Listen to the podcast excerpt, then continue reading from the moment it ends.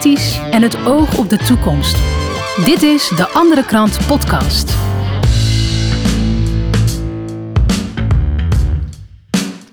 We zijn er weer, mensen. De Andere Kant Podcast. Deze week weer met een eh, nieuwe gast. Eh, dat is eh, Twan Rongen. Twan, welkom in de show. Hallo. Leuk. Ja, leuk Twan. Ik, eh, ik heb jou gisteren eh, uitvoerig gesproken. En eh, jij vertelde mij dat je al sinds 1984 eh, journalist bent. Je hebt geschreven voor Vrij Nederland, voor Parool, voor de Volkskrant en ook voor, voor VI. Nou, je maakt even een foutje. De Volkskrant heb ik nooit geschreven. Maar ik heb in totaal voor ruim 300 bladen... Ik heb dat eens een keer op zitten tellen. Op een gegeven moment raak ik de tel kwijt. Maar ik heb voor ruim 300 bladen in, in, in, in Nederland en ook in het buitenland geschreven.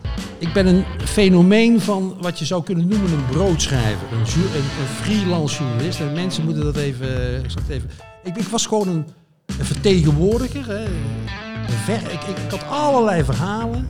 En die bracht ik dan gewoon in allerlei bladen. En op een gegeven moment, bijvoorbeeld bij Voetbal International, heb ik drie jaar lang eh, de monoloog gedaan. Dus ik heb meer dan eh, 150 voetballers geïnterviewd. Onder, Zo. onder Johan Derksen bijvoorbeeld. Aha. Of, eh, maar goed, ik, ik ben begonnen bij de Groene Amsterdammer. eh, tot en met eh, Elsevier, eh, Vrij Nederland, waar ik hele mooie artikelen, bijlages maakte met eh, ook onze medewerker Ad Nuis. Ik heb onder Dirk Sauer mogen werken eh, bij de Nieuwe Revue, wat ik ontzettend leuk vond. Eh, ik heb van, voor het New Age blad, kennen mensen misschien ook nog wel, Onkruid, tot en met Man's Health, Trouw tot de Parool, Jongen, eh, jongen. Belgische Panorama. Nou ja, eh, en ehm, het meest preuts blad in Nederland, de Penthouse. Daar heb ik Ah, jarenlang heb ik daar, ik heb nooit over erotische eh, erotiek geschreven, alleen maar, ze kochten de penthouse voor de goede verhalen, hè, zeiden ze altijd. En die maakte ik dan. Een hele lijst, als ik het zo begrijp, eh Het was trouwens wel heel leuk, want Ja. in die periode heb ik onder andere David Icke geïnterviewd. Komen we zo nog op, Ja, ja, ja. Twan. Ja, dat dat wordt interessant. Eh, want wat, wat mij wel eh, fascineert, is dat je, je hebt zo'n eh, indrukwekkende cv opgebouwd, hè, eh, sinds de jaren tachtig al. Waarom eh, kies je dan nu voor de andere krant? Eh, hele goede vraag. Omdat ik bij de andere krant voor het, bijna voor het eerst eh, meemaak dat mensen echt in de waarheid staan. Ehm, de journalistiek is, is, is een, een verdienmodel geworden. En dat begrijp ik ook natuurlijk, want die. En ik miste eh, gaandeweg, stap voor stap, alsmaar ja, be- be- het, het, het, het ging eigenlijk nergens over.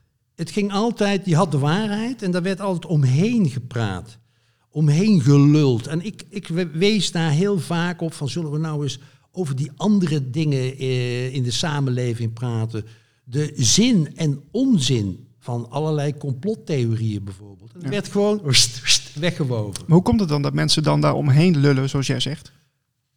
Eh, nou, omdat het ten eerste, ja, eh, het heeft een, het komt eigenlijk neer op, op, op de cultuur. En als je, eh, ik, ik, mag ik jou mijn eerste dag op de school voor journalistiek in Utrecht vertellen? Ja, dat mag. Ik ben. Dat was dus in 1982. En wij hadden een, eh, je had dan een kennismakingsweek, hè, zoals je dat altijd hebt. Mhm, mhm. En ik zat dan in een groepje met pakweg tien eh, jonge journalisten. En wij hadden les van een leraar. Of een, een- dat was onze introductiedocent. En die heette Jacques Vroemen. Ik vergeet zijn naam nooit meer. En die vroeg aan ons: waarom zijn jullie op deze school gekomen? Wat is jullie drijfveer? Oké, nou. Nummer één. Ja, eh, ik kon nergens, een, eh, eh, kon nergens anders aan de bak. Ik wilde eigenlijk rechten studeren, maar ik ben hier toevallig ingelood. Dat lijkt me wel leuk. Nummer twee. Ja, ik wil heel graag, dat was dan nog een, ik wil heel graag regiojournalist worden. Want dat vind ik heel leuk, om binding te hebben met de regio. Nummer drie. Ja, ik ben eigenlijk een. Ik wil, ik wil eigenlijk dichter worden. Ah ja. En, eh, maar ik probeer, ik kom hier op school om te leren schrijven. Oh, zei de daaropvolgende, die best wel beroemd is geworden, Helene van Rooyen. Aha. Die heette toen Helene Kroon. Eh, ja, ik wil eigenlijk schrijfster worden. Dus eh, dan zit. en dan was er nog iemand en. Nou ja, goed. Het, het was al een, en ik was de enige. Ik wachtte ook, want ik had. De school voor de journalistiek- kwam niet zomaar op. Eh, of er was een lotingssysteem. Of je moest een aantal artikelen kunnen overleggen. Die had ik wel, maar die waren niet dusdanig van kwaliteit dat ik automatisch werd toegelaten. Maar ik had uiteindelijk drie loodjes en ik kwam eindelijk op de school journalistiek. En ik had allerlei helden, hè, journalistieke helden, die dus tegellichten en nou ja, goed. Eh, en ik zei, nou, ik, ik ben hier om, om, om, ja, om, om de waarheid te onthullen. Ja, dus wat is, dus wat is er aan de hand? Ja, ja, ja. ja. Wie heeft, wie heeft het hier voor het zeggen in dit land? Zijn dat de, zijn dat de politici? Zijn dat de multinationals? Zijn dat misschien eh, allerlei clubjes? Iedereen die keek me verbaasd aan. Alsof ik eh, een of andere gestoorde was. Ja. En dus Jacques Vroebe, ik vergeet het nooit meer, die zei dus jij bent op de, school, op de school van journalistiek gekomen om de waarheid te onthullen. Ik zei ja. Waarop die zei, nou dan kan je beter een andere studie volgen. Wauw. Maar dat, dat klinkt alsof je... Alsof je Eerste dag op, op, op de in 1982. Maar dat, dat klinkt alsof je toen al eh, ja, ergens een soort afwijking had of zo. Want dat, dat, zo, zo wordt het nou een beetje gebracht, eh, Twan. Ja, dat, dat is toch raar? Ja, en we hadden ook, we hadden bij ons op, op de school hadden we ook het vak ethiek. En daar deed iedereen heel eh, laconiek over. Wat is dat toch? Ethiek. Mensen, mensen die kwamen, zaten daar op school om een. Om, om- er was een enorme werkeloosheid in die, in die, in die periode. En, eh, dus ze wilden gewoon een vak leren. Ze wilden een baan. Ja. De- En, en die cultuur, die zie je, eh, als, eh, dat kan je doortrekken naar wat er momenteel, wat je, wat je journalistieke meegaandheid kan noemen. Ik noem het ook journalistieke luiheid. Het, het, maar het zit gewoon niet in die mensen. Snap je? Ja, ja. En dat is dus bij de andere krant heb ik dat voor het eerst sinds lange tijd weer wel. Het is, ik wil ze echt niet over één kam scheren, hoor. bij de nieuwe revue heb ik geweldige stukken gemaakt. Eh, ik heb bijvoorbeeld, eh, eh, was mijn, mijn claim to fame. Arthur Dokters van Leeuwen, dat was de, die werd voorzitter, directeur van de Nederlandse de BVD, wat nu de AIVD is. Aha. En die heb ik toen gestolkt, zoals een, een, een, een goede spion dat doet. Oh. Dus ik heb, ben bij, bij hem thuis, eh, heb, ik eh, eh, met de fotograaf René Bouwman, heb ik, heb ik zijn vuilnisbak geleegd. Ik, ik kwam van alles over hem te weten, terwijl, terwijl hij dus helemaal niet in de gaten had dat ik dat deed. Nou, dat vond ik echt fantastisch vond ik dat op te doen. Dat was wel geweldig, echt kuifje gevoel. Hè? Kuifje. Boefje, Twan. Boefje? Ben, ja, maar niet, eh, ik ben totaal niet. Ik heb, ja, nee, maar Maar even, even, even, Ja, even, ja, ja. even naar dat, eh, dat stukje van eh, dat journalistieke. Want heb je nou heel erg het idee dat, dat je tegenwoordig wordt afgestraft als je een ander geluid laat horen? Zeker. Daar kan ik jou een heel, een heel, een heel pregnant voorbeeld van geven. Wat, Oké, dat eh, vergt wel even, eh, even een korte introductie. Mhm. Ik, eh, ik kom dus uit West-Brabant, uit het plaatsje Zevenbergen. En daar heb je dus de regionale krant, hè, BN De Stem. Ja. Daar heb ik vroeger stage gelopen in 1984. Oké, ik, ik heb altijd gewerkt in Amsterdam. Ik ben op een gegeven moment verhuisd naar de Veluwe. En ik eh, schreef mijn, blauw, eh, mijn vingers blauw aan al die bladen die ik zojuist heb opgenoemd. Door allerlei toestanden eh, in de familie ben ik tien jaar geleden ben ik teruggekeerd naar mijn hometown. De cirkel was rond. En ik dacht, weet je wat, ik ga weer werken voor BN De Stem. En zowel, ik werd daar correspondent. Dus ik had geen vaste baan, maar correspondent. En dat vond ik ontzettend leuk. Eh, en ik heb daar, ja goed, oké. dus ik kom, ik kom terug. Daarbij, ehm, als een soort by the way business. ehm, dat deed ik trouwens altijd al, even kort. Eh, ik ben journalist, maar ik doe er wel dingen bij. Oké. Eh, bij mij werkt een soort de communicerende vaten. Je, als journalist ben je altijd met je, met, je, met, je, met je hoofd bezig, je moet artikelen schrijven. En ik, ik, ik doe daarnaast allerlei dingen erbij om me, om me fysiek fit te voelen. Ik gaf op een gegeven moment, ik heb een boek geschreven, dat heet Finishen als een jonge god. Oh, een soort bijbeltje voor beginnende marathonlopers. En daar, daar ging ik eh, seminars omheen bouwen, pep talks. Eh, ik heb ook vuurloopseminars gehouden. En nou goed, daar, daar toerde ik ook. eh. en ik gaf op een gegeven moment, omdat ik voor de Penthouse en ook voor de Nieuwe Revue verhalen ging schrijven eh, over de zin en onzin van complotten, ehm, ben ik ook gaan speechen over de zin en onzin van complotten. Is wel gewaagd, hè? Nou, ik, heb, eh, ik ben daar begonnen destijds eh, in Breda, Uncle Jean.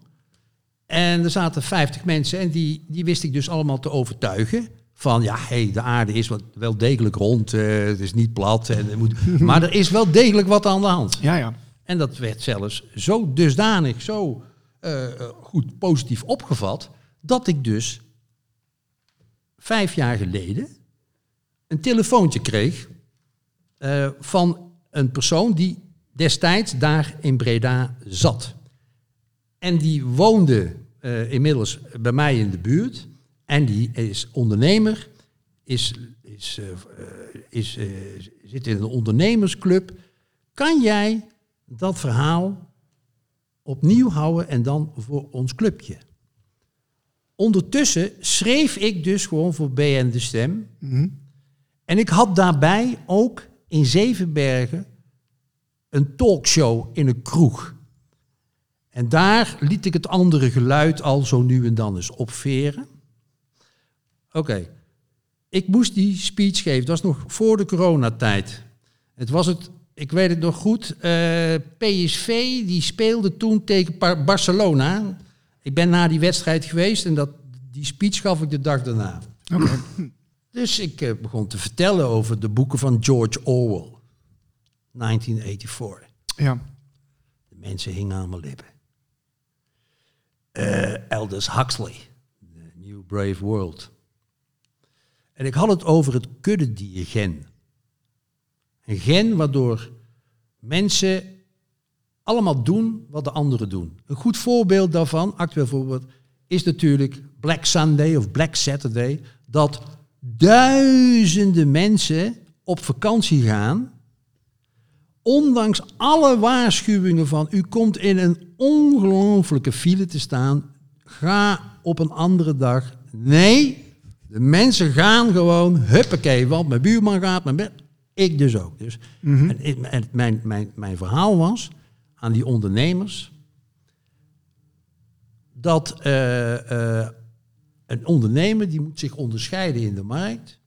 En dan is het vaak heel zinvol om juist dingen te doen die andere dingen niet doen. Andere mensen niet doen, andere ondernemers niet doen. Dus ik kreeg bijna applaus. Ja, ja, ja, ja, ja. Oké, oké.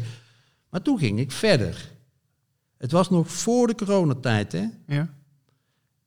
Ik zeg, wat doen jullie nu als iedereen eh, medicijnen slikt?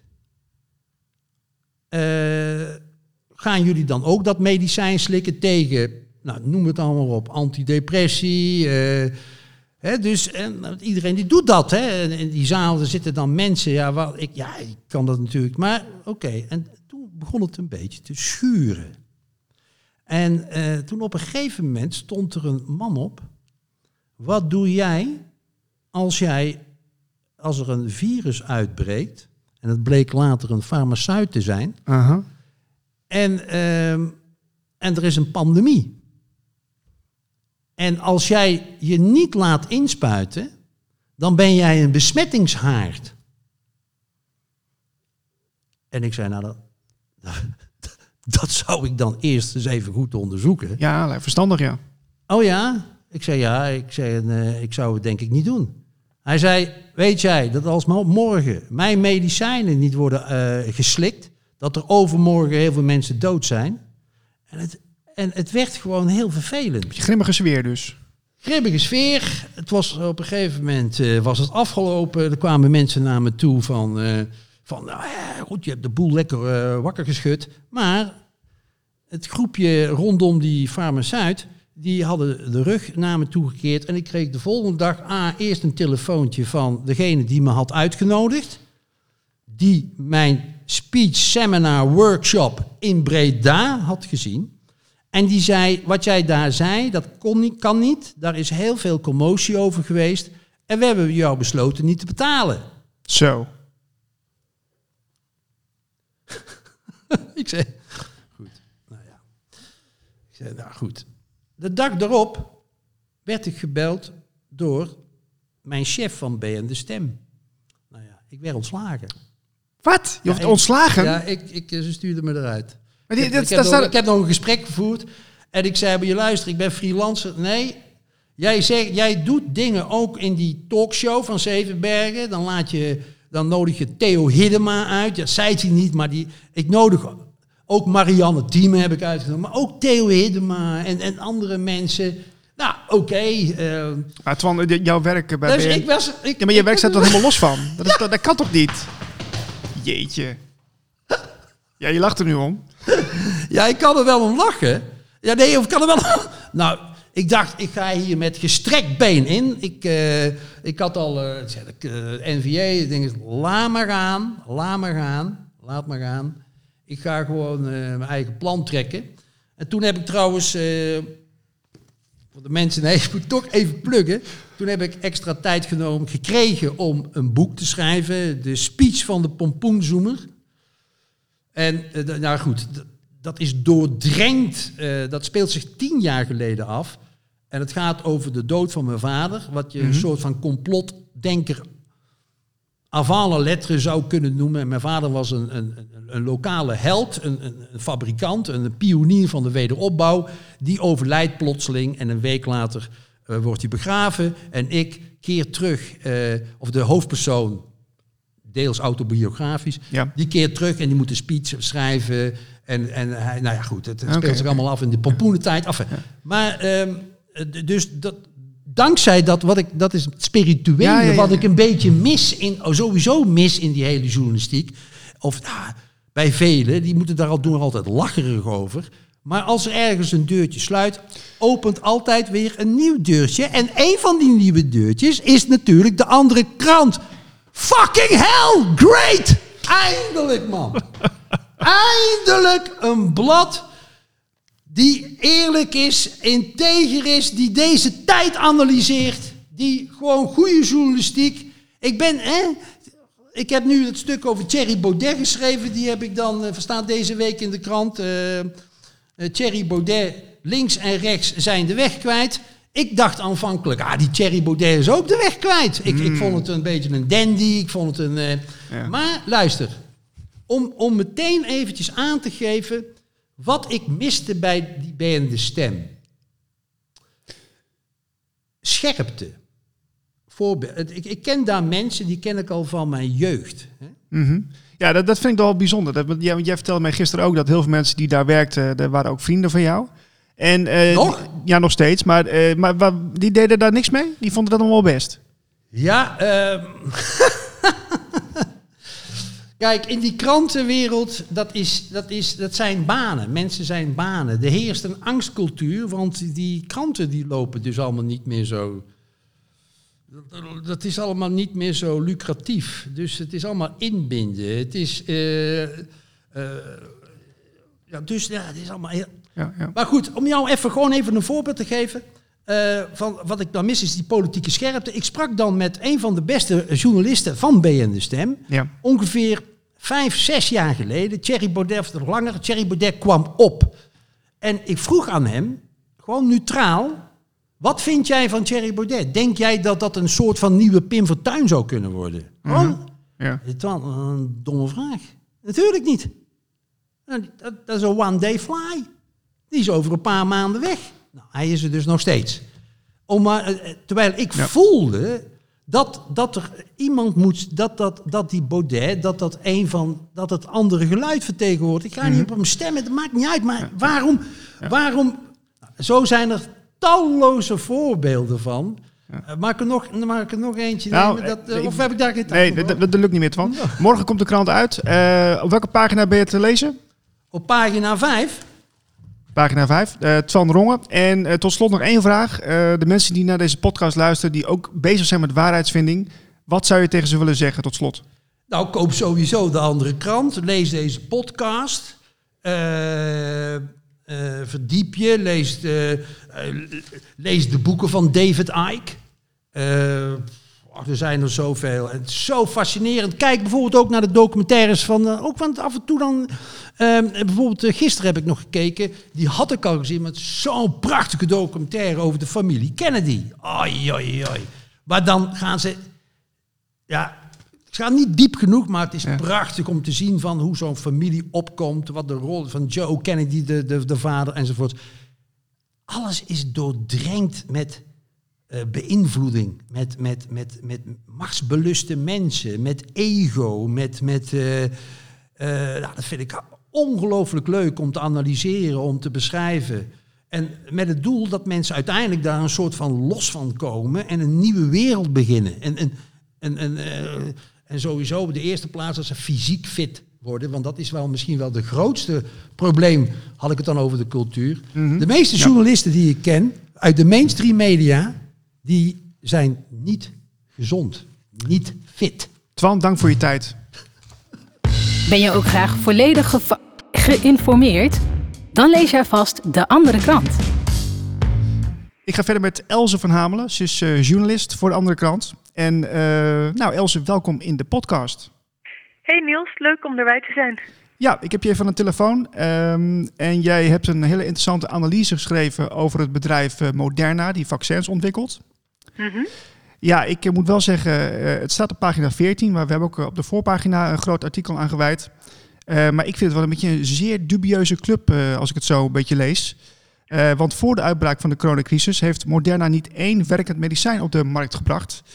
En ja, ik, ik, ik, ik heb met verbazing gelezen wat jij allemaal hebt gevonden. Dus wat heb je allemaal uitgezocht?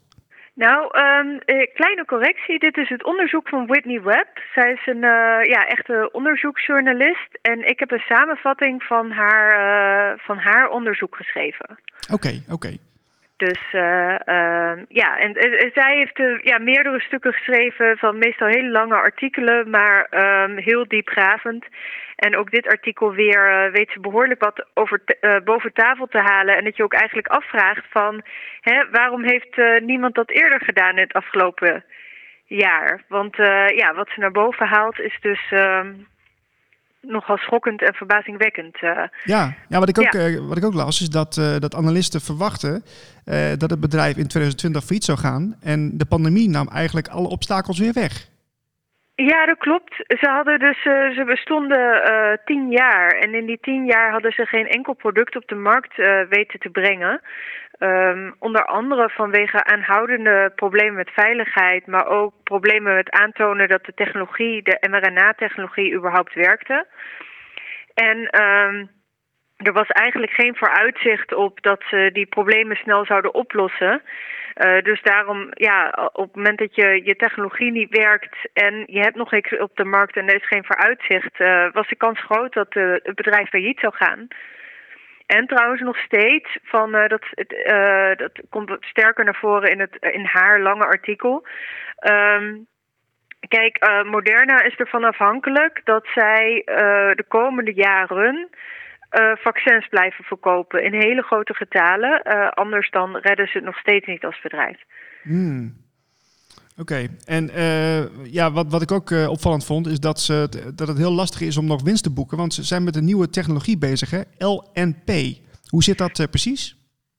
Nou ja, je hebt de mRNA, dat is dus eh, die, die, codering waardoor je, ehm, waardoor je cel spikeproteïne gaat maken. Of in gevallen van andere ziektes dus een, kan helpen ziekte op te lossen door de celexpressie te veranderen. Mhm. Maar mRNA vervalt heel snel. Dat, uh, dat bestaat eigenlijk niet uit het, buiten het lichaam. Dus om te zorgen dat dat niet vervalt, uh, wordt het ingepakt in een uh, lipid nanoparticle, dus een soort vetbolletje, een nano-vetbolletje. Um, dus lipid nanoparticle, afkorting is LNP. En um, de LNP-technologie hebben ze gelicenseerd van een ander bedrijf. Aanvankelijk, dan moet ik heel even kijken hoor, van Aquitas. Maar Aquitas bleek het weer van Arbutus gelicenseerd te hebben. En toen, er zijn rechtszaken over geweest. En vervolgens was Moderna afhankelijk van Arbutus voor die LNP-technologie. Nu hebben ze een paar keer gezegd, ja, we hebben nu onze eigen technologie, maar er zijn dan ook weer rechtszaken over geweest. En de rechter heeft gezegd, nee, dit is uh, dit, IP, dus de intellectual property, valt onder Arbutus. Maar daardoor hebben ze niet zelf uh, de onderhandelingen kunnen voeren. Dus ze zijn echt afhankelijk van dat bedrijf om überhaupt hun eigen mRNA-product op de markt te brengen. En daardoor kunnen ze ook eigenlijk nooit echt hele grote uh, winst te behalen. Dus ze moeten wel echt heel veel blijven verkopen, lange tijd. Uh, ja, willen ze überhaupt gewoon overeind blijven als bedrijf? Ja, ik, ik, ik begreep ook dat uh, Zweden, Noorwegen, Finland maakten de afgelopen week bekend uh, um, ja, dat, dat mannen onder de 30 uh, niet meer gevaccineerd worden met het vaccin. En mm -hmm. Ja, dat, dat kwam naar aanleiding van een Noorse studie, werd dat bekend, bekendgemaakt. Dus mm -hmm. het, is, het, het, het, is wel, ja, het is wel zorgwekkend eigenlijk, hè, die situatie. Uh, ja, zeker. Nou ja, wat er vooral uh, zorgwekkend aan is, is dus als je kijkt naar die hele tien jaar van de aanloop uh, van dat bedrijf. in die tien jaar hebben ze dus geen product op de markt weten te brengen, omdat het product niet veilig was. En dat wist iedereen. Dus volgens mij was dat in 2016. Ze hadden samengewerkt met een bedrijf Alexion, meen ik. Maar in ieder geval de, de medewerkers die op dat project samenwerkten, die zeiden, uh, die wel gelekt hebben, die blijkbaar niet onder hele strenge NDA's, non-disclosure agreements, vielen. Mm. Die zeiden ja, dit verhaal van Moderna, dat, het, dat het een revolutie in medicijnen gaat creëren, het is de nieuwe kleren van de keizer. Want we hebben aan geen enkel product kunnen samenwerken dat veilig genoeg was om in mensen te testen. Jeetje. Dus dat was in 2016. En dan later dienen ze in 2018 wel papieren in bij de SEC, de Securities Exchange Commission. Um, ja, dus daarin, en daarin zeggen ze ja, we hebben de problemen opgelost, maar dan schrijven ze later van ja, als dit in mensen getest gaat worden, dan kan het wel ernstige bijwerkingen geven gerelateerd aan het LNP. Um, en ook toxi toxische bijwerkingen. Dus dan denk je, ze hebben net geschreven dat ze het hebben opgelost, maar um, de slag die ze om de, arm houden, stel je vraagtekens bij of het is opgelost. En eigenlijk hoe ze dit allemaal weer weten te maskeren, is dat het een. Um, ze hebben een contuur van enorme geheimhouding. Um, en uh, ze publiceren ook heel weinig data. Dus waar normaal hun andere biotechbedrijven, dus hun concurrenten, uh, de data van uh, trials, klinische proeven, publiceren bijvoorbeeld in Science of in Nature, of posten op de site clinicaltrials.gov, um, brengen zij nauwelijks data naar buiten maar wel press releases. En ze hebben een beetje een charismatische CEO. Die, uh, die, die, met een achtergrond in sales trouwens. Die telkens wel investeerders weet te overtuigen. Uh, maar er is uh, gewoon, als je onder de oppervlakte kijkt, hebben ze, dragen ze gewoon geen data ehm, aan die hun claims onderbouwt.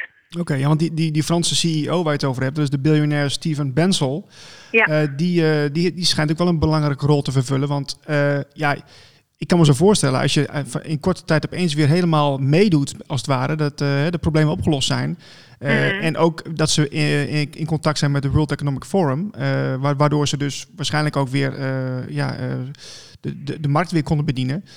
Ja, dan, uh, dan, dan ben je natuurlijk wel heel goed met, uh, met, met, met, met de verkoop bezig, met het, uh, ja, met het lanceren van je product.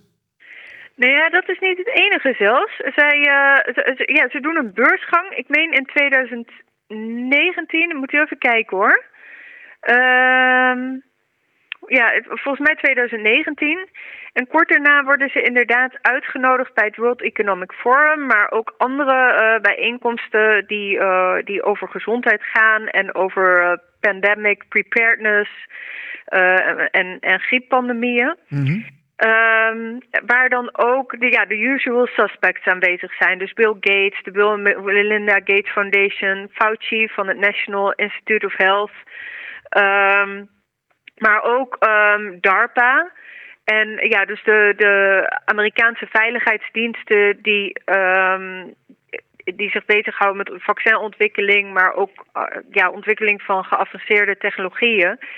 En eigenlijk komen ze daar in contact met alle partijen die gewoon echt een grote hand hebben in eh, hoe het pandemiebeleid is vormgegeven, maar ook vooral de vaccinatiecampagne. Want zoals je misschien wel herinnert, ehm, dat er, daarvoor heeft eh, Amerika toen Operation Warp Speed opgezet. Ja. Een, ehm, een publiek-militaire samenwerking.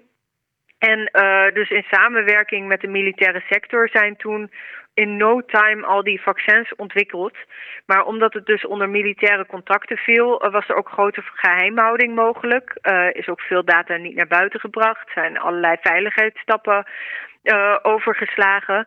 Ehm, ja, dus het, het, bedrijf stond eigenlijk echt op de rand van de afgrond. eh, is toen publiek gegaan. Wordt dus op die grote fora eh, uitgenodigd. eh, zit heel diep in het, ja, het pandemienetwerk. En ehm, is, staat dan direct eigenlijk bijna bovenaan in de lijst van kandidaten voor coronavaccins. Ja, en, en nodigt wel een beetje uit om, om, om de andere vaccinontwikkelaars ook even onder de loep te nemen. Hè? Denk aan AstraZeneca bijvoorbeeld of Pfizer. Ehm, eh, Pfizer die gebruikt dezelfde LNP-technologie en ook gelicenseerd van Arbutas. Eh, ze hebben niet dezelfde juridische problemen, maar ja, ze gebruiken wel dezelfde technologie. Ehm, en ik moet trouwens zeggen, eh, je kent misschien wel Robert F. Kennedy, het neefje van eh, John Kennedy. Ja. ja. Mhm. En eh, hij waarschuwde al voordat die vaccins op de markt kwamen, ehm, schreef hij eh, brieven naar de autoriteiten waarin hij waarschuwde voor deze technologie, die vaak samengaat. Ja, het zijn allemaal een beetje technische tags, heet dat. Eh, polyethylene glycol. Ik pin me er niet helemaal op vast, maar het heet PEG. En dat wordt samen gebruikt met dat lipid nanoparticle. Eh, en hij zei ja, het is bekend dat dat anafylactische reacties eh, veroorzaakt. En het zijn dus bijna beide Pfizer en Moderna die dat gebruiken. Maar er zijn gewoon heel veel veiligheidsstappen overgeslagen. Ehm, ja, waar die, die gewoon van tevoren al bekend waren. En dan als je het hebt over AstraZeneca, dan wil ik graag verwijzen naar een ander eh, onderzoek van Whitney Webb. Zij heeft ehm, een onderzoek gedaan naar de Wellcome Trust en de Ja. Wellcome Leap. Dus hele grote NGO's op het gebied van eh, gezondheid. En eh, waar zij aantoonde dat, eh, dat onder andere AstraZeneca, die hebben... Ja, het begin van de 20e eeuw was eugenetica was een, was een populaire filosofie. En eh, daar zijn ook eh, bepaalde NGO's toen voor opgericht die, die daar actief onderzoek naar deden en dat soort beleid wilden uitrollen. Die NGO's, omdat na de Tweede Wereldoorlog ehm, ja, was dat niet meer eh, hip om je daaraan te verbinden. Dus die, die, die NGO's hebben andere namen gekregen, maar die bestaan nog steeds. Ah, oké, dat is slim. Ja, en dat eh, mensen die eh, verbonden zijn aan AstraZeneca, die hebben hele sterke banden met die NGO's, die dus gewoon rechtstreeks eh, gelinkt zijn, ja, gewoon, gewoon aan de geschiedenis van eugenetica. Dus ja, dus dat, ja, dat kan ik ook wel aanraden om dat, die artikelen van haar te lezen. Er gaat een heel Ja. hoofdstuk open als ik jou zo hoor. Ehm, op pagina 14 van de andere krant is het allemaal te lezen. Dus als mensen geïnteresseerd zijn, koop de krant. En Els, ik wil je heel danken voor je tijd. Graag gedaan. Dankjewel voor het luisteren. Wil jij ook de andere krant bij jou thuis? Bestel hem dan op deanderekrant.nl.